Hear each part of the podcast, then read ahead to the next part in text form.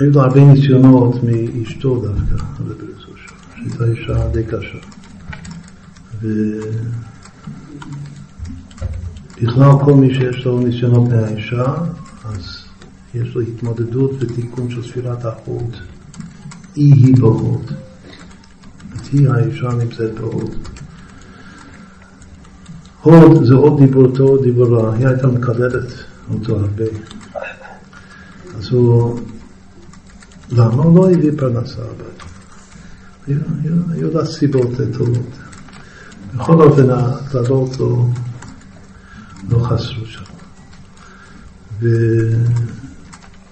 ופעם אחת הוא, הוא התדיין, הרי כתוב, חז"ל אומרים שמי שיש לו, שזכה לאישה רעה, אז זה חוסך ממנו גיהינום. אז הוא אה, חקר חקירה שאולי גיהינום זה יותר טוב מזה, ממצב. עד שגילו לו מן השמיים מה זה גיהינום. מה שהוא ראה מה זה גיהינום, אז הוא אומר, שלט וייטר, שלט, תמשיך לקלל אותי.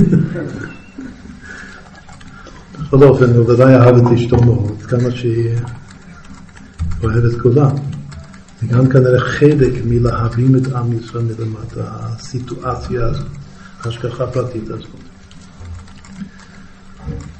כתוב שפעם אחת הוא הצליח גם כן לפייס אותה על זה שהוא לא מביא פרנסה הביתה.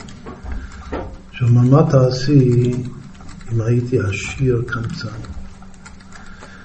הרי זה היה עוד יותר גרוע, שיש כסף ואני לא נותן. זה לא יותר טוב שאין לי כסף. אז הטענה הזאת היא הודתה. יותר טוב בעל בלי כסף מאשר בעל עם המון כסף, רק שהוא קמצן שלא נותן גוש. זה גם כן אפשר ממנו ללמוד ממנו איך לפייס, זה הצליח.